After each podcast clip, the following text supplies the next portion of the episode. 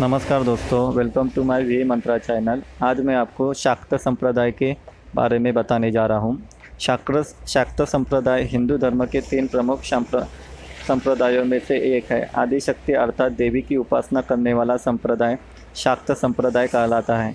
इस संप्रदाय में सर्वशक्तिमान को देवी माना जाता है। कई देवियों की मान्यता है, जो सभी एक ही देवी के विभिन्न रूप है। शाक्त मत के अंतर्गत भी कई परंपराएँ मिलती है, जिसमें लक्ष्मी से लेकर बह्या व काली तक है। कुछ शाक्त संप्रदाय अपनी देवी का संबंध शिव या विष्णु से बताते हैं।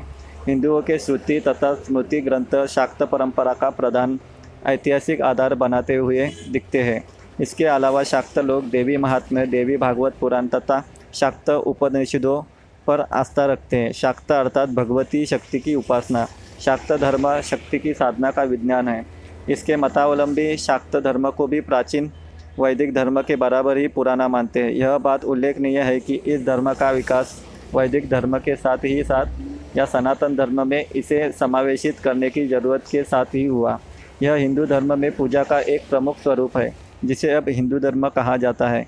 उसे तीन अंतर प्रभावित परस्पर व्यापी धारा धाराओं में विभाजित किया जा सकता है।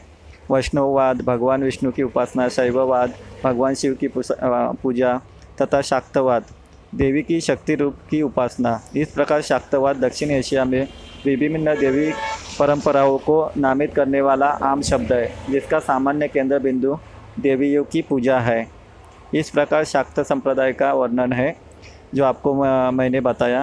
आपको कैसा लगा कमेंट में ज़रूर की ज़रूर लिखिए और मुझे फॉलो कीजिए। Thank you